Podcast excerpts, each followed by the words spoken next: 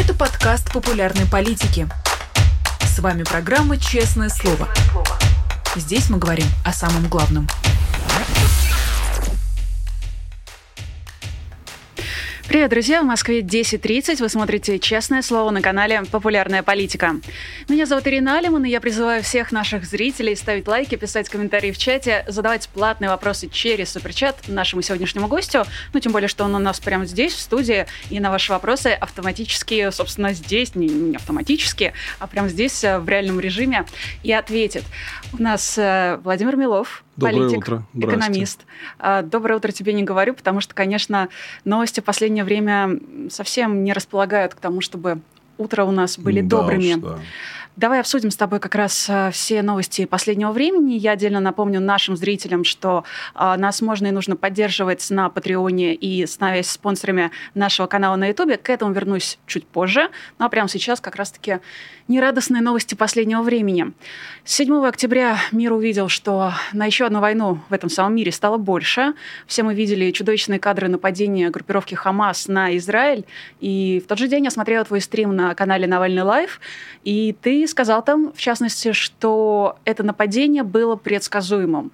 При этом оно не стало предсказуемым для разведки израильской, для израильских спецслужб. И, честно говоря, это довольно странно, потому что все мы в последнее время думали, что ну, это самые-самые подготовленные, самые профессиональные спецслужбы. Кроме того, Нетаньяху, который, в принципе, последнее время как раз предлагал израильтянам безопасность в обмен, видимо, на судебную реформу, он тоже как будто бы не был к этому повороту готов. Почему э, к этому повороту э, оказался, ну вот в таком плане готов ты, что увидел в этом, ну, некую предопределенность? Ох, тяжелый этот разговор. Э, ты знаешь, не только все обсуждали, что это типа самая лучшая армия, самая лучшая разведка, но я вот видел э, на всяких международных форумах этих израильских военных, которые надували щеки постоянно, они же еще таким менторским тоном европейцам, например, там, американцам говорят, вот вы тут что-то в песочнице возитесь, а мы вам можем реально объяснить, значит, как выстраивать оборону. Вот здесь э, я, к сожалению, хочу сказать, что вот этого всего ужаса, который мы видим, его просто не должно было быть просто не должно было быть. Потому что что такое? Тысячи боевиков. Хорошо, ну две тысячи. То есть это не то, что на Израиль напала какая-то современная, хорошо вооруженная армия. Это тысяча каких-то гамадрилов с парапланами, да, а, перескакивали через границу. Это просто, ну, то есть остановить это дело, это там типа тренировка для там первых трех месяцев учебки в Цахале, да. Я, честно, я не могу понять, почему они это допустили. Они же больше двух суток не могли их выкурить из вот этих южных поселений, где вот они творили все, что хотели. Даже без слез просто невозможно открывать сейчас э, ленту. Поэтому это, конечно, epic fail. Это epic fail на фоне того, что Нетаньяху уже не только в последнее время, он же в израильской политике давно. Вот, э, честно сказать, я, я думаю, что ну, была история в середине 90-х годов, когда он устраивал демонстрации в Иерусалиме, и они несли там гроб э, премьер-министра Ицхака Рабина, который подписал вот соглашение в Осло с э, арабами в 93 году. Да? И в итоге Рабина потом убил радикал-террорист, значит, который э, протестовал против мира с э, палестинцами и так далее. Если бы Рабин оставался премьером, если бы э, там соглашения в Осло выполнялись, окей, я знаю, что многим израильтянам они не нравятся, многим арабам тоже, но их можно было бы скорректировать там и так далее.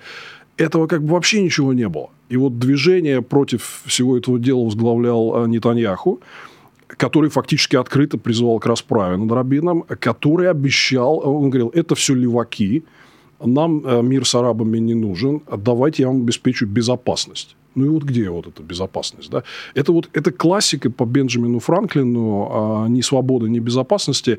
То есть, еще раз повторю, что, вот, э, что Хамас а, – это абсолютно отмороженные люди, которые способны вот на все, это известно давно граница Израиля с Газой, извините, это не граница там Швейцарии с Лихтенштейном. Это должно охраняться так, чтобы там ни одна мышь просто не проскочила. Да? Как так получилось, что тысячи боевиков просто свободно въехали, значит, устроили там трэш в десятках городов и поселений, убили такое количество людей жестоко. Да? Э, люди же тоже, они же не ожидали. Они же тоже думали, что они живут под железной защитой Цахала, там, Массада и так далее. Да?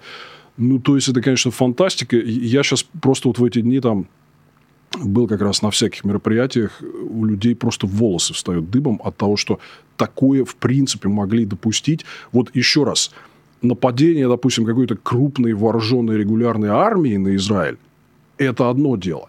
Но через границу, которая должна быть самая охраняемая, просто тысячи боевиков э, проникают и творят, что хотят. Сорян, я вот до сих пор просто не могу понять. Поэтому, конечно, здесь разговор о том, кто за это отвечает, он нужен.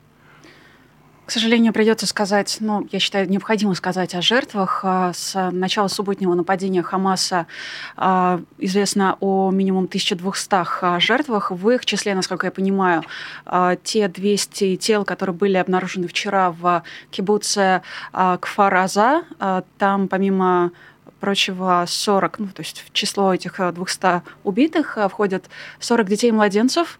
И некоторые кадры, которые появились, это информация, которую давал Цахал, а все эти люди, дети были очень жестоко убиты. И помимо всего этого, конечно, есть а, люди, которые взяты в заложники. Вчера было известно о 130, сейчас, насколько я понимаю, и угнаны на территорию Газа. Да, сейчас, насколько я понимаю, до 240 а, число заложников увеличилось. Как ты считаешь, чем это все закончится для Нетаньяху? Ну, технически это закончится разгромом Хамаса. Честно говоря, вот на что очень хочется надеяться, потому что вообще э, страны Запада несут такую большую ответственность за происходящее, потому что Хамас э, незаконно захватил власть в Газе в 2007 году в результате переворота. То есть они получили такое относительное большинство на выборах там, но не полное. И у них была коалиция такая народного единства с вот Фатхом, другая ветвь э, палестинской политики. Они в итоге Фатх выгнали, захватили власть силой летом 2007 года, и никто на это не среагировал. Ну, то есть, очевидное было дело, что вот за эти там 15 с лишним лет кто такие Хамас, это очень хорошо известно всем, да. А, было понятно, что а, когда они вот трехмиллионный анклав захватили под полный свой контроль, устроили там, вот посмотрите на рейтинги Freedom House, Газа – это одна из самых жестоких диктатур. Там людям вообще нельзя ничего, и они все полностью находятся в заложниках у террористов ну, было понятно, что все это в итоге закончится вот этим всем. И э, почему весь мир так вот на это спокойно смотрел и не прикрыл их раньше, и не заставил их разоружиться там и так далее, я, честно говоря, не понимаю. Что касается Нетаньяху, мне кажется, что сейчас вопрос, конечно, когда на первом плане военная операция. Ну, понятное дело, они будут осуществлять наземную операцию в, Газе. Я думаю, что они Хамас в итоге уничтожат. И Хамас, и исламский джихад, и, и так далее. Да? Но а дальше я думаю, что, конечно, вот эти вопросы, с которых мы начали, и я начал свой разговор, но они выйдут на первый план. В Израиле об этом уже говорят. Там просто общество очень сильно мобилизовалась на противодействие вот этой всей террористической угрозе. Но, конечно, вопрос, вот как так Нетаньяху, надувая щеки, что вот он единственный, кто может обеспечить безопасность, вот пропустил такой невероятный fail, это же на его, вот все эти жертвы, все эти э, ужасы, это же на его совесть на совести его правительства, его главы разведки, его э, министра безопасности и обороны там, и так далее. Да? Вот. Э, я думаю, что разборка будет жесткая. Я не знаю, вот я тут вчера там, разговаривал с некоторыми европейцами, там, американцами, они считают, что его политическое будущее, на нем стоит крест после вот этой всей ситуации. Кстати, э, он же вот год назад после выборов э, э, в Кнессет, где они получили относительное большинство вот с э, ультраправыми союзниками, он так типа говорил презрительно об оппозиции, что все, вы теперь тут, значит, на свалку истории. Да? Сейчас он предложил оппозиции, у которой меньшинство, сформировать такое военное правительство национального единства. То есть пригласил их типа в кабинет понимает, что вот как бы дальше нести в одиночку ответственность за это все не очень хочется. Но, тем не менее, ну вот это просто еще один урок, э, что когда вы э, доверяетесь вот этим а, ультраправым демагогам и радикалам, вы не получаете ни свободы, ни безопасности, получаете вот эту судебную реформу, которая, кстати, вот э, все эти протесты против судебной реформы привели к ослаблению израильской армии. Потому что очень многие люди отказывались вот служить в знак протеста. Был конфликт у Нетаньяху с его собственным министром обороны, который был против. Да? Ну вот как бы ни свободы, ни безопасности. Вот такой вот урок. Здесь в этом смысле террористы из Хамас – это понятное такое зло, но оно давно известно. Его давно надо было прикрыть. Да? А то, что вот пропустили такой удар, ну, я до сих пор, вот просто у меня в голове это дело не укладывается. А давай поговорим еще о левых, а, потому что вновь возник вот этот дискурс, а, где левые, очевидно, поддерживают, э, как будто бы не разделяя палестинцев и террористов из Хамаса, как будто бы поддерживают этот самый терроризм в пику, а, наверное, чудовищному капитализму. И причем э, делают это не только какие-то левые представители, не знаю, какая-нибудь э, специфическая молодежь из всевозможных СМИ, я тут имею имею в виду Доксо. Не хочется их отдельно пинать, но это такой штрих к портрету. Но поддерживает также на уровне правозащиты. Human Rights Watch а, вчера заявил, что а, Израиль не может, а, ну, то есть, что Израиль поступает неправильно, когда буквально газу берет в осаду, отключаем электричество, воду и так далее. И Жозеп Барель заявил, что отдельное решение Израиля противоречит международному праву. Можешь ли ты, пожалуйста, объяснить, почему Израиль, на который напали и чьих граждан убивают, очень жестоким способом, почему его критикуют за его, а, собственно, решение, которое он сейчас принимает, э, вводя ту же самую осаду? Ну, слушай, здесь несколько пластов есть, и о них надо всех серьезно поговорить. Первое – это вот история, что в целом а, вот люди, э, например, из европейской культуры, которые вот пропитаны духом там, европейского образа жизни, там, европейских конвенций, им как бы довольно сложно, в принципе, понять реалии, того, что происходит на Ближнем Востоке. Потому что там обстановка совсем другая. И, ну вот, ты видишь градус ненависти э, друг к другу. И вот даже и на снимках этих, и в соцсетях его там э, видно и так далее. То есть, в общем-то, это выглядит сейчас как такая война на взаимное уничтожение. Э, и Барреля там, в общем, никто не спрашивает в этой ситуации. Да?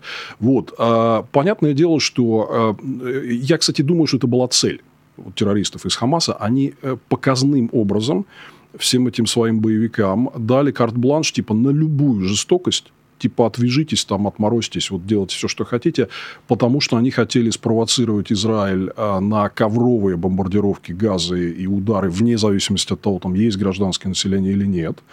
А они хотят добиться такого эффекта, что помнили последнее. Ты же понимаешь, да, что помнят последний всегда момент, да? И что вот сейчас поднимется вой из-за того, что Израиль бомбит всех, не разбирая, и будут говорить вот об этом, а не о том, что террористы из э, Хамаса натворили в первый день. Но это как бы реалии. Ну, то есть, вот э, арабо-израильский конфликт, он такой, что вот, вот стороны ведут себя вот так. Эти, значит, кусаются, а Израиль там отвечает. Да? Поэтому э, понятное дело, что все люди, которые реально занимаются там, правами человека, защитой гражданского населения и соблюдением там, всех этих Женевских конвенций, ну, они просто на ушах стоят, потому что вот, ну, обе стороны делают вещи, которые как бы выходят э, за рамки, но реалистично надо понимать, что когда Хамас э, начал э, вот 7 числа творить вот эти все ужасы, ну, примерно понятно, какой будет ответ. То есть, здесь можно вот там возмущаться, хлопать крыльями. Ну, а что? Ну, вот ну, террористы напали, вот совершили все эти зверства. Понятно, что Израиль здесь будет отвечать. Хорошо это? Э, я думаю, что нет. Но здесь просто надо понимать логику, как вот развивались эти все государства и образования, там, всю эту историю. Здесь вот ну, не может быть по-другому. Это вот теперь нам остается только здесь э, роль наблюдателей. А что касается леваков, они, к сожалению, выступали очень э, долго таким идеологическим прикрытием для всех этих уродов, да. Мне ужасно больно, например, мой кумир э, всей моей жизни Роджер Уотерс, э, сооснователь Пинк Флойда, он вот тоже вот на этой стороне, да он везде, как бы на всех концертах своих всегда произносил пламенную речь против Израиля и фактически оправдывая вот этих всех э, террористов там, э, и так далее. Ну, здесь, э, понимаешь, вот э, проблемы пошли тогда, когда развалились э, вот эти соглашения в Осло. То есть, соглашения 70-х годов в Кэмп-Дэвиде с Египтом живы до сих пор. И вот это показывает нам пример. Израиль с Египтом же были страшные враги. То есть, вот эта война судного дня 50 э, лет назад, с которой все сравнивали, же Египет напал, да? И это все закончилось. То есть, это возможно. Мирные долгосрочные договоренности, которые живут сквозь годы, несмотря на взаимную нелюбовь, это возможно. Да? Но вот э, похожие соглашения в Осло 93 -го года с палестинцами были развалены развалины под лозунгами как раз того, что, значит, к черту э, все эти там сопли, слюни и мирные переговоры, я вам тут обеспечу вот такую хардовую безопасность, имени товарища Нетаньяху, да, и вот мы видим, чем, а, чем это заканчивается. Что касается леваков, надо об этом говорить. Надо об этом говорить. Потому что вот эти все левачества – это остатки а, борьбы тоталитарных идеологий э, из кошмарного 20 века, да, когда считалось нормой, что ради какой-то цели можно совершать вот всякие такие ужасные преступления. Ну, у мирового левого коммунистического движения у него терроризм вообще лежал в основе еще с 19 века. Это, то есть для них это как бы не проблема. Ради светлого коммунистического будущего можно, значит, типа убивать э, женщин и детей. Надо об этом говорить. Но я все время еще раз подчеркиваю, что э, здесь ситуация она гораздо более сложная. И вот проблема была в том, что в том же Израиле, и не только в Израиле, но в целом в мировой политике, крайне правые круги в последние пару десятков лет играли гораздо более важную роль, чем вот эти леваки. Леваки все-таки, они фрики, но они после краха СССР отошли реально на второй план. Влияния большого они на мировую политику не оказывают. А вот это вот, это как бы другая часть той же монеты, только вот с, с другого фланга. Э, ты знаешь, мне хочется, с одной стороны, дать штрих портрету со стороны Египта. Насколько я понимаю, Египет, по крайней мере, сейчас заявляет о том, что он предупреждал о том, что возможен прорыв э, на границе с сектором Газа, как раз э, Хамас может напасть на Израиль. Ну, это те заявления, которые он делает сейчас. Но и кроме того, Израиль обращался к палестинцам, к жителям, мирным жителям сектора Газа, для того, чтобы еще начиная там с вчерашнего дня листовки, сообщения там в соцсетях о том, чтобы те покидали сектор Газа, и причем переходили границу, в, ну, то есть переходили в Египет как раз на КПП, где э, сектор Газа граничит с Египтом. А Египет не очень хочет их брать, я так понимаю. Да? А, ну, как-то мало кто, судя по всему, э, изъявляет желание. У Египта тоже очень сложные отношения с Газой. А, и в целом, кстати говоря, Египет был тоже крайне недоволен тем, что а, в последнее время там вот э, так расцвел этот как бы вседозволенность да, я помню, еще с 2005 года не особо. Да, 2003-2005 да, да, годы, да, собственно, когда Израиль а, оставил территорию Газы и когда позволил там пройти выборам, на которых Хамас как раз-таки и победил, Египет тогда, по-моему, тоже не особо... Не особо. И как раз было видно даже по карте вот этих выборов. Он так вот, знаешь, здесь сейчас много всяких э, оттенков, Харьков, э, я бы очень осторожно говорил, Хамас относительно победил. Mm-hmm. То есть, они все-таки 44% набрали тогда а, на выборах. И если посмотреть на карту, то вот эти вот районы, которые граничат с Египтом в Газе, там как раз выиграл Фатх.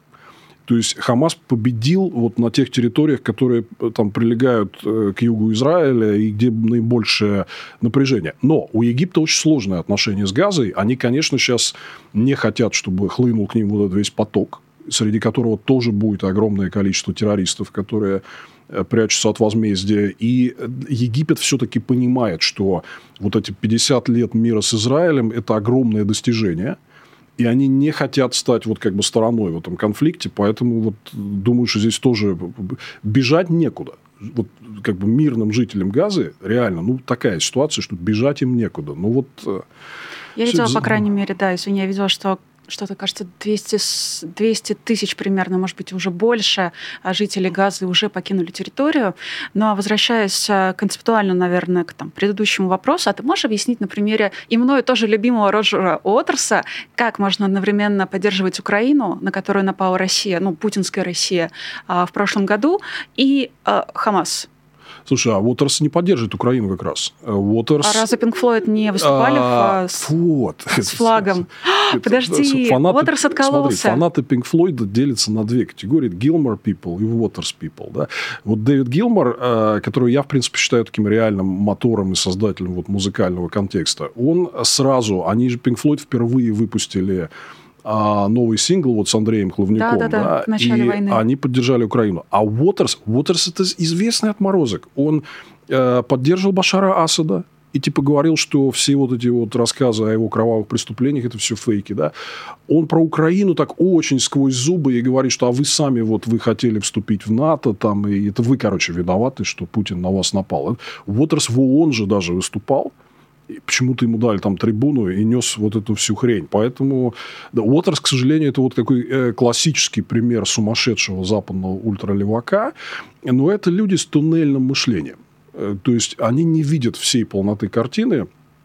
У них вот есть один враг, мировой империализм, американская военщина, НАТО, и они просто вот не замечают. Это классика вот советской всей вот этого пропагандистского пузыря. Они просто не замечают все, что вокруг происходит, делают вид, что этого нет, и все время долбят только в одну точку, во всем э, виноват э, проклятый мировой империализм, как у нас говорили в СССР, израильская военщина. Да, да. знаменитое э, выражение. Ну, давай тогда на эту музыкальную рубрику закончим. И все-таки я видела, что достаточно много сравнивают войну в Израиле с э, российской агрессией в Украине, соответственно, но сравнивают не потому, что видят там похожие кадры, например, э, на площадке э, сожженных машин около фестиваля с теми машинами, которые видели там в Киевской области сожженными, а сравнивают не только вот этот э, кибуц Кфараза с тем, что мы увидели в Буще, когда ее освободили, а сравнивают это в том смысле, что ну вот э, Россия оккупирует территорию Украины, и вот Израиль как будто бы оккупирует, собственно, Газу, Палестину, да? А вот в этом смысле я видела достаточно много сравнений. Давай проговорим Насколько уместно сравнивать на таком уровне эти войны? А сравнивать надо не схематично, где кто контролирует какую территорию, а я предложу другую плоскость для сравнения. Вот мы видим сейчас, э, Россия напала на Украину, Азербайджан напал на Карабах, Газа напал на Израиль. Кто напал первый, да? А каждый раз эта диктатура нападает на демократию. И если мы посмотрим, например, на Тайвань, Тайвань угрожает напасть на Китай? Нет. А кто угрожает? Вот ровно точно такая же схема. Да? Южная Корея угрожает напасть на Северную? Нет. Все ровно наоборот. Это вот история такая, что, э, к сожалению, диктатурам в последние 20-30 лет э, сильно дали разгуляться, поднакопить жирок, ресурсы и решимость переделить мир вот в своих э, каких-то интересах. Да? Вот. И здесь, то есть, никакого... Э, обрати внимание, вот, мне кажется, в более э, важной плоскости надо проводить параллель что Иран это главный дестабилизатор Ближнего Востока, он стоит и за военной помощью России для агрессии против Украины, он стоит и за Хамас. Вот так. Кто, где, понимаешь, с территориями и с вот этими спорами там, и конфликтами, здесь у каждого есть своя правда, и двигаться надо путем переговоров. А вот когда кто-то выбирает военное решение, то мы видим, что это всегда диктатура. Это, это прям вот очевидное наступление диктаторских порядков на демократический миропорядок, он, он прям прослеживает. Ну, так вот прям реально говорят, ну, типа, технически Третья мировая война началась. Диктатура против демократии. Ну, давай тогда поговорим о роли России а, в войне, ну, в нападении Хамаса на Израиль. Я отдельно также скажу, а, что было известно, по-моему, о четырех а, погибших россиянах в Израиле, россиянах и выходцах из России. Есть еще некоторое количество неуточненное пропавших без вести, в том числе есть там какие-то дальние знакомые люди, которые работали там охранниками, например, или волонтерами на фестивале, с ними сейчас нет связи, да, среди них тоже есть выходцы из России, и вот буквально буквально сегодня утром стало известно о том, что во время атаки Хамас убит 81-летний советский физик-теоретик Сергей Гредескул вместе со своей женой. Это произошло еще в субботу. Насколько я понимаю, Цахал сейчас просто а, обходит как раз а, освобожденные а, кибуцы, вот эти маленькие деревеньки, да, которые изначально Хамас захватил, и вот обнаруживает новые жертвы. Россия в то же время теракт не осудила, ну, теракт, терроризм не осудила. Россия официально официально призвала, ну, типа, как бы к прекращению огня со всех сторон. Я говорю об этом с таким сарказмом, потому что это, ну, мягко говоря, не та реакция, которую ожидаешь, а, когда вот ты видишь однозначное зло, ты видишь буквально гиловские методы, а там какой-нибудь Сергей Лавров или Маша Захарова говорят, ну, вы, пожалуйста, перестаньте стрелять друг друга. При этом Россия свои боевые действия в Украине не прекращает. И она, в том числе, ну, она, наша страна, она а, продолжает взаимоотношения с Ираном, в том числе по поставке оружия. Стоит ли Россия каким-то образом из-за атаки на Израиль, как ты думаешь? Э, ну, напрямую, я думаю, что нет. Но в целом это все один картель диктаторов, которым не нравится, еще раз повторю, правовой демократический миропорядок. Они хотели бы переделом мира по праву сильного. Сильными они считают себя. И силу свою как раз они видят вот в этом беспределе. То, что для них нет никаких моральных и прочих ограничений что вот, э, например, западные страны не могут себе позволить какие-то вещи, и у них там права человека, и все. А мы вот можем. и будем действовать вот так. И мы это видели и в Буче, и в Ирпене, и много где, и все точно такое же поведение, как у хамасовцев, поэтому а, они видят, что против э, западного свободного мира вот как бы их союзники совершают такие действия. Ну, будут они это осуждать? Ну, конечно, нет. Понятное дело, что Иран сейчас это один из немногих таких прямых, в том числе и военных союзников Путина. Да? Понятно, что никакого смысла осуждать все это дело для них нету. И да, с Израилем у, у Путина с Нетаньяху были такие довольно доверительные отношения. Там отдельная больная тема что Нетаньяху категорически отказался Украине помогать. Да, и вообще даже с Зеленским и, и старался не общаться. Да, они только по поводу, значит, вот, э, типа похода паломников в Умань э, и связанных с этим рисков он ему э, позвонил. Но, тем не менее, Путин понимает, что стратегически Израиль – это враг для него – потому что это свободная страна, это союзник Запада на Ближнем Востоке, да, а у него союзники другие. Вот, ну и что? Что э, там российским властям плевать на жизни людей, в том числе собственных граждан, да мы это вот видим каждый день, они трупы свои отказываются забирать, говорят, мы не знаем, что это, нам не надо, да. Поэтому это все э, совершенно неудивительно. И я думаю, что напрямую Путин за этим не стоит. Здесь как бы вообще такой большой вопрос, э, кто за этим стоит. Потому что, на мой взгляд, для того же Ирана стратегически это проблема нападения Хамас на Израиль, потому что ответом будет то, что Израиль Хамас уничтожит. И вот вчера еще у Израиля был такой заметный союзник, который раскачивал ситуацию, а завтра его как бы не будет. И да, там будет критика, что Израиль там все разбомбил и убил мир, мирных граждан, но вот союзника больше не будет. Да? То есть здесь вот вопрос, что Иран от этого выиграл, это такой большой-большой э, вопрос. Поэтому, э, не знаю, у меня ощущение, что это во многом просто была вот реакция такая фола последней надежды, потому что шло вот это соглашение о примирении Израиля с Саудовской Аравией, и это фактически во многом для Хамаса означало вот начало конца. Поэтому они решили просто вот здесь уже там а, отморозиться и пойти в банк да. Э, кто за этим конкретно стоял, сейчас очень сложно сказать, но выглядит вот реально как проигрышная для них операция. Ну, такая суицидная, в общем-то, да. Вот. Поэтому понятное дело, что Путин э, ругаться на них не будет, но они сейчас так вот почесывают там затылок, типа, а как дальше будет развиваться ситуация, потому что если это приведет к усилению Израиля и ослаблению проиранских сил, ну, это для Путина будет с учетом всех раскладов не очень здорово. Меня тут довольно грубой форме поправляют в чате, что страна не равно правительство. А, могу больше не говорить Россия, могу говорить российское правительство, если так будет а, там, проще и понятнее для наших зрителей. А, мы уже с тобой обсуждали, что, и ты в частности упоминал, что по крайней мере, та ситуация, которая есть сейчас, она близка к Третьей мировой. Мы понимаем, да, что Хамас действительно не хотел допустить сближение Саудовской Аравии с Израилем. И как бы ни закончилась эта ситуация, а, этого сближения в итоге не будет, потому что увидев, очевидно, какие удары наносит Израиль, какие удары он вынужден наносить, а Саудовская Аравия, ну, в принципе, мусульмане не будут, э, как я предполагаю, а, подписывать какие-либо мирные соглашения с Израилем.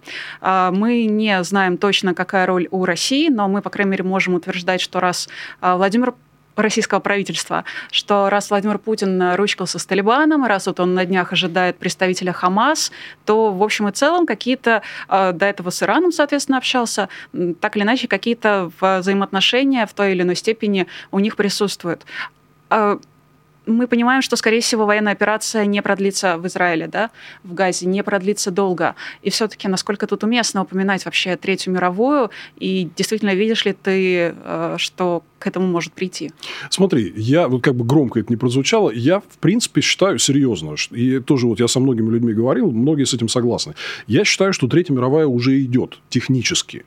Но есть разница между технически и политически, потому что как начинались э, первые две мировые войны, а что типа там были какие-то технические причины для начала вот конфликта, да, и лидеры стран с удовольствием кидались в омут головой, а, давай, значит, сейчас вот все мы вас там э, разгромим там и так далее, да. Здесь ситуация другая, потому что все знают, чем эти мировые войны заканчиваются, поэтому технически вот э, как бы причин для того, чтобы говорить, что война глобальная, глобальный конфликт уже есть, их достаточно. Но политические лидеры понимают, что они не хотят Третьей мировой, и они делают все, чтобы избегать вот прямого столкновения крупных держав. Да? Вот в этом разница между Первой и Второй мировыми и Третьей. То есть, вот она вот как, как глобальный конфликт системного характера, она уже идет. Но лидеры стараются как бы аккуратно действовать, чтобы это все не переросло просто вот в э, такую глобальную взаимную термоядерную э, бомбардировку. Да? Вот в этом разница, э, но справедливо, на мой взгляд, о Третьей мировой говорить справедливо. Это вот война за миропорядок будет свободный миропорядок, основанный на демократическом праве, или борьба диктатур за передел мира. Что касается саудов, э, здесь очень сложная ситуация. Для саудов Хамас и их там э, духовные братья, братья-мусульмане всегда были врагами, потому что они для них конкуренты. Для, для их это как бы такое низовое движение против коррумпированных верхов, там все такое, да. Вот. И а, они Хамас очень не любят. Израиль для них важен сегодня, потому что для них главный все-таки соперник – это Иран региональный, и, и у Израиля тоже. Враг моего врага – мой друг. Там не случайно возникла эта тема сближения Израиля с Саудовской Аравией, потому что у них есть как бы общий враг. Да? Я думаю, что, конечно, сейчас будет сложнее. То есть, они де-факто развалили вот эту сделку по примирению, но через некоторое время к ней вернется э, разговор. Это будет тоже очень сильно зависеть от того, какой политический план Израиль предложит после разгрома Хамаса. А, и, потому что тоже надо понять, что э, Шарон, Шарон не зря оттуда ушел в 2005 году. Контролировать вот этот клочок территории, перенаселенный, значит, э, недружественным арабским населением, ну, тоже им это накладно. Скорее всего, будет через какое-то время поиск политического решения, тогда и вернется возможность договоренности с саудами. Для Путина, еще раз, для Путина главный союзник Иран – для Ирана все это дело кончится реально плохо. То есть вот то, что Хамас затеял, стратегически для Ирана это кончится плохо. Поэтому они в итоге, и Путин, и Иран, будут проигравшими. Как дальше пойдет Саудовская Аравия, вот посмотрим. Ну, если они сумеют договориться, то это, конечно, будет весьма-весьма впечатляюще. Мы, кстати, с тобой сумели договориться уже до 11 часов и двух минут. Полчаса мы с тобой в эфире. И тут стоит напомнить нашим зрителям о том, что у вас есть возможность задать платный вопрос Владимиру через суперчат. А, я его, соответственно, зачитаю, Владимир вот возьмет и ответит. Ну и кроме того, напоминаю о том, что нам можно и нужно ставить лайки. А, мы это дело всячески приветствуем. Давай оставшиеся 15-20 минут, как пойдет, э, попытаемся перейти на а, более, может быть, э, привычную нам а, тематику, на то, что происходит в российской экономике, в том числе на то, что происходит в российской оппозиции. Тут я, так сказать, намекаю на Страсбург, ты об этом расскажешь. И э, в том числе о том, что заявляют российские представители. Я, конечно, каждый раз, когда говорю российский кто-то и кто-то, я как будто себя отделяю, мне это дико не нравится, но, наверное, по поводу риторики это будет отдельный разговор. В общем, спикер Госдумы Вячеслав Володин э, пригрозил преследованием релакантам, которые критиковали вторжение в Украину и настроены вернуться в Россию. И, конечно же, он пообещал им Магадан. Так и сказал, Магадан обеспечен. Буквально вчера, буквально вчера Песков, говорящий усы Владимира Путина, сообщал о том, что, ну, Родина, как Родина может, э, собственно, задался он риторическим вопросом, угрожать, и в целом э, как-то язвительно говорил о том, что релаканты релакантам из Израиля, российским релакантам, которые уехали в Израиль, в России это вполне как бы двери открыты. И более того, история эта еще получила свое продолжение, потому что губернатор Магаданской области Сергей Носов возмутился заявлению спикера Госдумы Володина, а, но не потому, что он, Володин, каким-то образом принизил Магадан, как можно было подумать, а потому что Колыма не принимает людей подлых, не принимает предателей. Это клише от релакантов прошлого.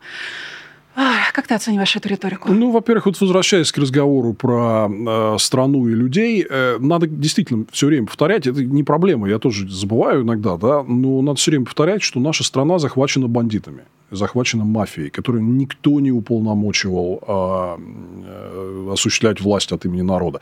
У меня вот самое популярное видео на канале, почти 4 миллиона просмотров, это вот про этот совбез, который фактически стал таким сейчас военным кабинетом по управлению Россией, там никто никого никогда не выбирал. Это буквально вот в смысле слова самозванцы, какие-то самоназначенные люди. Да? Вот, посмотрите, я там это все объясняю. Поэтому их никто не уполномочил вообще не говорить ни от имени кого. Но очень важный момент. То, что они начинают вот плескаться ядом а, в адрес релакантов, это значит, что мы им больно делаем. И это очень хорошо. Меня вот эти выступления Володина очень сильно радуют, потому что сам он никто, и звать его никак. Он просто посаженный Путиным андроид на свое место, чтобы кнопки жать и смотреть, чтобы другие жали. Да? Но если вот он этим ядом плюется, значит, ему больно сделали. И на самом деле, вот я в последнем стриме на Навальный Live об этом говорил, и всем рекомендую прочитать. Прочитайте обязательно интервью Валерия Федорова, главы ВЦИОМа э, РБК. Он, конечно, там надо между строк, он сыпет много, значит, дифирамбов в адрес кремлевского режима, но он говорит, что твердых сторонников войны всего 10-15%. Если бы россиян спросили, они бы эту войну не начинали прям очень четко сказал. Это, еще раз, это самый кремлевско-кремлевский э, социолог, который специально известен тем, что он фальсифицирует все опросы в интересах Кремля. И вот он такое дело а, признается. Ну, то есть, они понимают, что все, что мы отсюда говорим, в России слышат. Это работает и общественное мнение двигается не в ту сторону, в которую они бы хотели. Поэтому они плюются ядом. Я очень рад. Э, и, там вот у меня какой-то суд сейчас там начался по моему делу о фейках э, по поводу армии. Я очень рад. Это значит, это все работает. И то, что вот люди, наши зрители тоже делают в виде разговоров с россиянами ежедневных, это все тоже работает. Поэтому им больно, это хорошо. Надо, как Навальный говорит, тыкать в них дальше острой палкой. По поводу яда Леонид Яковлевич Козман очень хорошо высказался о Володине. Это просто ремарка. А, говорит, у него тогда еще была кличка «Змея в сиропе» про Володина. Мягко общается, а потом укусит. Э, мне кажется, тут можно просто занавес, но мы еще не заканчиваем. А, у тебя вышла новая экономическая сводка с Майклом Найки. Вы, в частности, обсудили военный, ну, я назову его военным, а, бюджет, проект бюджета России на 2004, 2025 и 2026 годы. И, насколько я понимаю, в этом проекте бюджета какие-то совершенно космические, а, единственное, что у нас, видимо, развивается с космической скоростью, заложенные траты на военную сферу, на то, что там называется военной обороной, что, очевидно, говорит о том, что Владимир Путин планирует вести, а, во-первых, выиграть на выборах 2024 года, а во-вторых, вести войну еще как минимум три года. Правильный ли вывод я делаю? Да, правильный, потому что там совершенно невероятный рост, рост военных расходов в три с половиной раза примерно по сравнению с 2021 годом. За счет чего? Вот это отдельный вопрос. И вот мы это разбирали с Майклом. За счет каких-то абсолютно непонятных розовых прогнозов по поводу роста доходов. Они считают, что у них на 22% дохода бюджета в следующем году вырастут. А из чего это предполагается непонятно, потому что рост экономики они только 2% закладывают. Да? Нефть типа все так же будет 70 э, баксов за баррель. Вывод можно сделать, э, что они будут повышать налоги или будут какие-то, как они сейчас привыкли, разовые платежи вот выдаивать из бизнеса, да, бизнес уже это прочухал, а, и реакция рынков очень плохая. Мы видим, что бакс штурмует 100 э, рублей довольно успешно, да, вот, и мы видим, что доходности по УФЗ очень сильно выросли. Это что значит? Э, когда дорожает обслуживание госдолга, это значит, что рынок не очень э, верит в экономическую политику правительства, да, готов ему дальше давать деньги в долг только под большую цену. А, и а, таким образом видно, что рынок понял, что дело идет к долгой войне. Действительно, вот это увеличение военных расходов, оно не разовое, а оно планируется на таком примерно космическом же уровне и в 25 и в 26 году. Мы не знаем, как будет, но их намерения такие. Вот. А, ну, бизнесу долгая война не нравится. Раз такое, значит, я думаю, что сигнал простой. Они будут сворачиваться и так было тяжело, но все многие купились на вот эти обещания, что мы сейчас перестроимся на Азию, там выйдем на новые рынки, зацветем. Ничего это не работает. Э, с таким объявленным долгосрочным раздутым военным бюджетом, значит, будет бесконечная война, бесконечные санкции. Значит, я думаю, что экономическая активность будет сворачиваться как реакция на это дело. Это, это такая классика. Это вот реально э, Российская империя. Я расскажу еще про это. Российская империя времен Первой мировой войны втянулись в долгую войну, кончился это огромным бюджетным и экономическим кризисом, ну и в итоге их вот снесли. Продолжение там, правда, совсем не э, радостное было, мягко говоря. Не сильно внушающее нам оптимизм, если проводить вот Это такие очень прямые интересная тема. параллели. А, давай тогда еще немного обсудим э, курс валют. Учитывают ли при создании э, бюджета, при проектировании этого самого бюджета колебания курсов? Потому что, ну, доллар опять э, то 100 рублей, 101, 102, а то там чуть менее 100. Ну, то есть эти колебания, они заметны, и насколько их там учитывают, я не знаю, Силанов вот учитывает, например, как министр экономразвития? Да я смотрю, что у них нет понимания, что будет с курсом. То есть он от них отвязался просто и живет своей жизнью. Они закладывают типа 92-94. Э, И мы вот, я не знаю, в сентябре там Орешкин, советник президента, говорил, что у нас будет скоро избыток валюты на рынке, рубль так укрепится, так укрепится. Это вот на публику все говорилось, можете вот погуглить. Мне кажется, они совершенно не понимают, что с курсом творится, и они не понимают, что происходящее на валютном рынке – это реакция на, на, в том числе, всю вот эту их декларацию намерений вести э, бесконечную войну. Вот, поэтому, э, ну, что для бюджета? Для бюджета э, курс, он, он, как бы, когда он ослабляется, он несет и плюсы, да, то есть, э, соответственно, их расходы обесцениваются, но он несет э, в том числе и минусы. Поэтому Мне кажется, что курсовая тема для бюджета, она скорее такая параллельная по касательной, а вот главная история, что э, декларация намерения вести долгую войну придет к сворачиванию экономической активности. Значит, роста не будет, доходы будут падать, у них будет меньше налогов, в том числе усугубится бюджетный кризис. Вот им сейчас об этом надо думать, что э, война э, и то, как Путин вот э, намеревается там усилить и углубить вот эти вот военные траты, это для экономики прям страшнейший яд. И вот что с этим делать? Я вижу, что это был какой-то просто недавний приказ. Путин подумал и решил, а давайте вот увеличим резко военные расходы. И они такие, кроме как нарисовать нереалистичный вот рост поступлений, они ничего не придумали и сидят, чешут репу, не знают, что с этим делать. Эм, Что в это время делает российская оппозиция? Я знаю, что ты приехал, э, успел вообще к нам на эфир э, каким-то чудом. Случайно, да. Случайно мимо Ну, проезжал. потому что из Страсбурга и из Страсбурга там хрен доберешься, там автобус люфтганзовский, который может не успеть. Вот у меня почти, почти вот понимаю, буквально да. Миллиметраж вчера был, да. Вот. И а, мы просто были с рядом, с рядом коллег в парламентской ассамблее Совета Европы, ПАСЕ. Это не то чтобы супер важный орган, но важный, потому что Россию из него исключили, и в Совете Европы представлены все страны европейского континента за пределами вот ЕС там, и так далее. Вот в этом смысл, что европейцы как бы вместе обсуждают общие проблемы. И э, они хотели бы, чтобы э, представители демократической оппозиции и России, и Беларуси имели там какой-то голос когда официально, например, Россию из э, ПАСЕ из-за агрессии против Украины исключили. Да? Вот. И мы ведем с ними такие мягкие переговоры, чтобы вот э, постоянный формат взаимодействия создать. Вот вчера были целые слушания, которые вел президент ПАСЕ э, Тини Кокс. И э, очень там высокое было с их стороны представительство. И там много было известных людей, там Сергей Гуриев, Екатерина Шульман, э, Ходорковский был, вот я был, там Наталья Арно из Фонда Свободной России, там много еще кто был, да, э, Евгения Карамурза. И э, мы с ними очень хорошо обсудили, вот что полезного российская оппозиция делает, и в том числе для того, чтобы разбудить российское общество, и э, чтобы помочь Западу э, принять более жесткие меры против Путина и помочь Украине, в том числе самыми разными способами. А Мы видим, что им это нравится, что они хотели бы такой диалог вести. Вот они опубликовали новость, что они э, создают такую постоянную контактную платформу для диалога с э, российской оппозицией. И это вчера очень конструктивный, хороший был разговор. Мы его продолжим. Ничего там мир не перевернется из-за этого. Но вот как раз, помнишь, к чему вот мы говорили, еще те зрители писали, Э, чтобы была представлена нормальная Россия – в диалоге с Европой, а не Россия, захваченная мафией. И очень важно, что здесь, вот, знаешь, у нас так люди боятся, что будет какой-то создан там президиум, координационный совет оппозиции.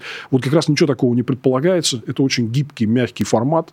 там есть разные люди какие-то, они будут ротироваться и, и так далее. А, поэтому здесь вот, если кто боится, что там кто-то пытается создать какое-то политбюро, вот как раз об этом речь не идет, а, но речь идет о постоянном диалоге с Э, россиянами, которые против войны, против Путина и за демократию. Ну, причем, насколько я понимаю, это не первая дискуссия в похожем составе вместе с Екатериной Шульман, Сергеем Алексашенко. У вас как раз была онлайн-дискуссия на платформе Вашингтонского института современных мировых проблем. Я на него подписана на английском, э, поэтому мне требуется э, время, чтобы его перевести. И причем эта дискуссия как раз называлась «Российская позиция в изгнании».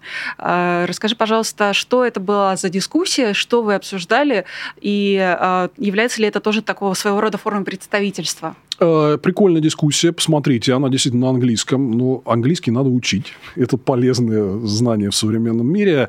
Я в соцсетях давал э, много раз ссылку на это дело, и э, мы обсудили такие, развеивали стереотипы. То есть на Западе есть такое представление, что российская оппозиция в изгнании, она какая-то маргинальная, унылая, оторванная от страны там, и так далее. А мы рассказываем, что нет, все наоборот. Мы делаем очень много полезных вещей, у нас огромная связь э, с Россией э, и так далее. Да? Ну, то есть, в целом такая самопрезентация и ответы на некоторые, в том числе там дурацкие вопросы, почему вы все время ругаетесь, там я объяснял, что это, в общем, не совсем так далеко, да, вот, и э, в целом, мне кажется, это вот очень важный вот, вот такие дискуссии – это важный шаг для того, чтобы западное сообщество как-то просвещать, чем мы занимаемся. Знаешь, вот проблема мы делаем очень много полезного, но мы вот чуть-чуть как бы недопроданы. Да? То есть мы не рассказываем об этом так, насколько вот это нужно, чтобы люди знали. Я считаю, что надо вот какие-то меры в этом плане принять, потому что, э, ну, есть много людей, которые не понимают, чем мы занимаемся. Кстати, вчера в там, например, это было видно, там, украинская делегация нам такой жесткий вопрос задала, а что вы вообще делаете? И мы так рассказали, что мы делаем, и это было довольно впечатляюще. Я хочу задать один вопрос. Он очень не то чтобы нишевый, э, возможно, он не такой крупный вообще для нашего обсуждения, но это история, за которой я слежу, по-моему, с прошлого года. Она как раз начала разворачиваться. А, раз уж мы заговорили о том, что вот вы в ФАСЕ в том числе обсуждали помощь Украине, эта история касается гражданки Украины Ирины Навальной, а, которая вернулась в оккупированный Мариуполь, по-моему, в прошлом году это было, а, для того, чтобы свою, свою то ли бабушку, то ли маму, ну, в общем, кого-то из старших родственников а, проверить и помочь. Ее сразу же задержали по подозрению в терроризме. Сейчас в Ростове-на-Дону, насколько я понимаю, начинается суд над Ириной Навальной. И что известно о ней, так это то, что над ней все это время издевались российские ну, силовиками даже их называть не могу. В общем, представители... Садисты в форме, да. Садисты в российской форме. Да, вот да. давай так попробуем их обозначить. А, именно из-за фамилии. А, в том числе говорили о том, что ну, вот, хотите посмотреть там на дочку Навального, а, вот посмотрите Навальная. И я даже помню, что в прошлом году, по-моему, даже Алексей писал о том, что ему сообщили о том, что в, где-то в Киевской области убили человека из-за да, фамилии да, да. Навальный? То есть это какие-то очень дальние родственники? Паспорт посмотрели и сразу расстреляли. Да, да, была вот эта история тоже, да. А что тут можно сделать? Можно ли тут что-то сделать? И если мы знаем, что Алексея над ним издеваются, над остальными, в принципе, политзеками, потому что, ну, буквально разве что не Путин сам дает этот приказ, то кто отдает приказ над украинцами, у которых вдруг внезапно фамилия Навальный, вот так издеваться? Слушай, я думаю, что вот не, не то, что дают приказ издеваться, а дают приказ, как вот э, руководители Хамас своим боевикам, они говорят, типа, у вас жизнь не очень хорошая, там денег не очень много, да, но зато вы можете вот оторваться на израильтянах, да, вы, вы их ненавидите, вот делайте все, что, значит, можно. Точно такая же здесь ситуация, что вот эти все э, российские деятели в форме, военные преступники, да, на, у них жизнь не сахар. Э, их все время начальство дрючит по голове, да, они нормально там, у них нет нормального заработка, они нормально не едят, не спят, все время находятся в жутком стрессе. Но зато им говорят, вот оторвитесь на, на украинцах. Это может быть не связано с фамилией Навальный, а может быть просто с чем-то другим. А может просто вот э, потому что они э, жители, э, мирные жители украинских территорий, беззащитные, безоружные. Это, кстати, тот же паттерн поведения, что и у хамасовцев. В Израиле. Абсолютно. Вот одинаково. Что эти, что те делают э, примерно такие же вещи. Что мы можем сделать? Э, рассказывать подробно об этом, потому что до сих пор огромное количество людей, например, на Западе, вот почему в том числе вот этот вопрос э, типа о снижении поддержки Украины сейчас висит, да, они считают, что это просто какой-то обычный пограничный конфликт. Они реально не понимают, что это борьба добра со злом борьба людей, которые просто хотят спокойно жить на своей земле, просто против вот этого вот химически чистого агрессивного зла. Да? Многие не понимают, не хотят в это вникать. Надо им это рассказывать. Вот э, весь мир должен о таких вещах знать, и тогда, в том числе, и поддержка Украины будет сильнее, и тогда это может все быстрее закончиться. Ну, ты знаешь, как бы мы не ругали ООН, а, тут вот, например, Россия не смогла вернуться в Совет ООН по правам человека, не проголосовали за нее достаточное количество стран-участниц, и тот же ООН, э, та же ООН делает э, большие доклады, регулярно их обновляет по подтвержденным э, данным о числе погибших мирных жителей Украины с начала российского вторжения. Я не видела, чтобы они обновляли данные по числу жертв среди военных. Ну, как бы Украина тоже об этом не то чтобы открыто говорит. Вот. Но, по крайней мере, по числу погибших среди мирных, убитых среди мирных жителей, он данные обновляет. Он также недавно делал доклад о числе ну, тех подтвержденных случаях сексуализированного насилия в отношении украинцев а, со стороны а, садистов российской военной форме. И хочется как-то тыкать вот буквально лицом в эти доклады от ООН, от официального органа. Ну, в смысле, приграничный конфликт это не приграничный конфликт? Да, и э, надо сказать, что... Не, вот я как раз не из тех, кто там любит ругать ООН. Это такие у нас горячие головы, которые ищут все время волшебную кнопку, как все кошмар весь прекратить. Вот почему ООН не может просто это все взять и прекратить? Ну, и не для этого. Не так международные дипломатические процессы устроены. Много чего делают. Например, в ООН был большой доклад, в том числе э, очень резкий, про ситуацию с правами человека в России, где все вещи с трибуны назвали своими именами, и э, путинская власть там очень сильно плевалась на это дело. Поэтому делается это все, надо делать больше, в том числе и в своих странах. Вот э, многие спрашивают, вот мы типа уехали, и что нам делать? Рассказывайте вот про эти зверства. Не только Хамас в Израиле это творит. Это творит Путин в Украине то же самое. Люди должны об этом знать. И, кстати, Путин очень хотел бы сейчас, чтобы на фоне э, конфликта между Израилем и Газой а вот это все ушло на второй план. Нельзя этого допускать. Рассказывайте об этом. Это вот то, что мы можем сделать для того, чтобы изменить общественное мнение на Западе и э, поддержку Украины усилить. Остается у нас с тобой, ну, наверное, минут 5-6, а, но за это время, я думаю, ты успеешь ответить на платные вопросы, которые пришли от наших зрителей. А, первый вопрос зачитаю. А, реакция Ливана и Ирана на заявление Байдена вчера и прибытие к берегам Израиля авианосной группы. Думаете, обделались или делают вид? Непонятно, как они себя будут вести. Еще раз, э, вот шансов у э, Хамаса, Хизболлы и Ирана в данной ситуации против Израиля нет. Это надо понимать. Для чего американцы прислали э, авианосную группу? Чтобы противодействовать. Израиль очень много противоракет израсходовал на вот эти хамасовские, все, что они пускали. Да? А, и есть вероятность, что Хизболла с севера ударит э, ракетами и э, прочим. Да? И вот эта вот авианосная группа нужна, это как бы первоклассная противовоздушная э, э оборона. Да? Она прик- будет прикрывать от удара с севера. Поэтому я думаю, что они сейчас оценивают ситуацию, и то, что Америка так решительно выступила, это очень хорошо. Это может э, вот эту возможность нападения еще и с севера на Израиль прикрыть. Прежде чем задам тебе следующий вопрос, напомню нашим зрителям о том, что а, у вас еще, кстати, есть возможность, пока мы здесь, а, свой платный вопрос через суперчат Владимиру задать. И вот этой возможностью воспользовался Иван и спрашивает следующее. Как вы считаете, откуда у Хамас такие средства на последнюю атаку таким большим числом ракет? Если помогали арабские страны, то как это проморгала разведка Израиля?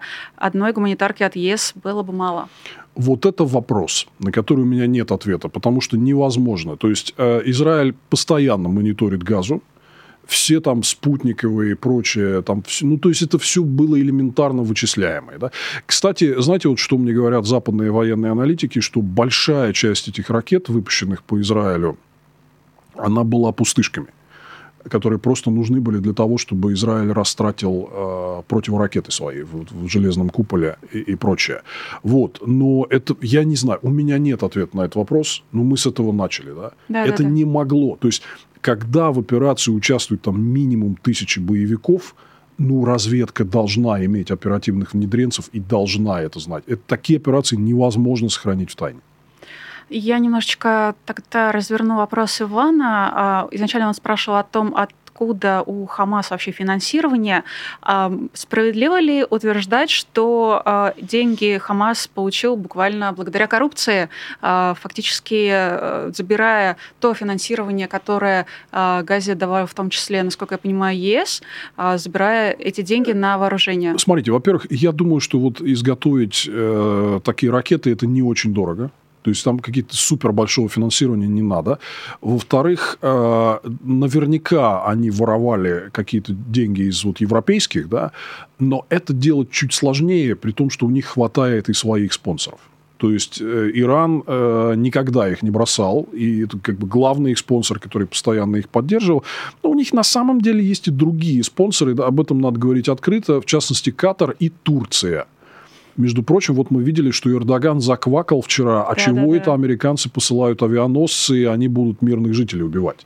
Это вот президент страны и члена НАТО вот американцам такое высказывает. Да, да? я подтверждаю, вчера Эрдоган действительно э, возмутился и буквально сказал, какие дела у авианосца США в Израиле, вот. зачем он идет туда. Поэтому какие-то деньги ЕС э, могли своровать, хотя это чуть сложнее, они все-таки мониторят, на, на что они идут, там напрямую на оплату всяких счетов, там социалки и прочее, но хотите обсудить, кто, а, значит, был спонсором, давайте с Турции начнем. То есть Иран-то это понятно, с иранским режимом все понятно.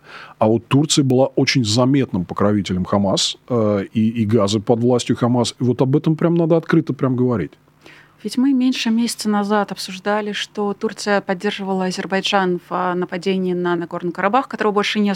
Ну, как бы Арцаха больше не существует формально. Да. Э, государство И вот капитулировало. прямая корреляция. В Турции из-за Эрдогана свернулась демократия, она стала гораздо более авторитарной, не свободной по рейтингу Freedom House, и она поддерживает войну в Карабахе, она поддерживает Газу, которая нападает на Израиль. Так что Эрдоган это не такая вот какая-то просто э, такая местная ситуация, ну, выбрали не того чувака. Нет, сильный правитель, автократ, диктатор всегда начинает заниматься вот такой фигней.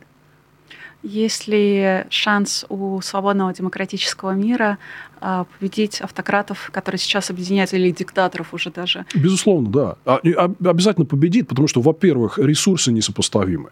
Во-вторых, эти ресурсы стали результатом свободного общества. Диктатура не генерирует, она могут, может только деньги за нефть получать у того же Запада. Да? Она не генерирует ни образа будущего, ни эффективной экономической модели. Поэтому, конечно, э, диктатуры проиграют, но вот им дали разгуляться, разжиреть. Поэтому это может быть не быстро, может быть достаточно кроваво. Нам всем надо приготовиться к такой серьезной долгой борьбе, как бы вот людям это не, не нравилось. Я э, со зрителями поделюсь инсайдом. Я недавно говорила с Владимиром и сказала, что очень не хватает Евгения Ройзмана и его роликов. А, в конце он всегда говорил, что все будет хорошо. В конце концов, все обязательно будет хорошо. Я твои слова перевожу сейчас именно таким образом, если ты не возражаешь. Будет, я за, но придется потерпеть. А, это реалистично, но вселяет надежду. И на том спасибо. Спасибо тебе большое, спасибо. что успел сегодня на эфир, а, что уделил сегодня нам время. Приходи, пожалуйста, еще. Всегда тебя ждем. И зрители тебя всегда, конечно же, тоже очень ждут. Спасибо. Спасибо. Напоминаю, что у нас а, в студии политик, экономист Владимир Милов. Напоминаю о том, что этому эфиру можно и нужно ставить лайки. Прямо сейчас я вижу, что лайков в три раза меньше, чем число зрителей в онлайне.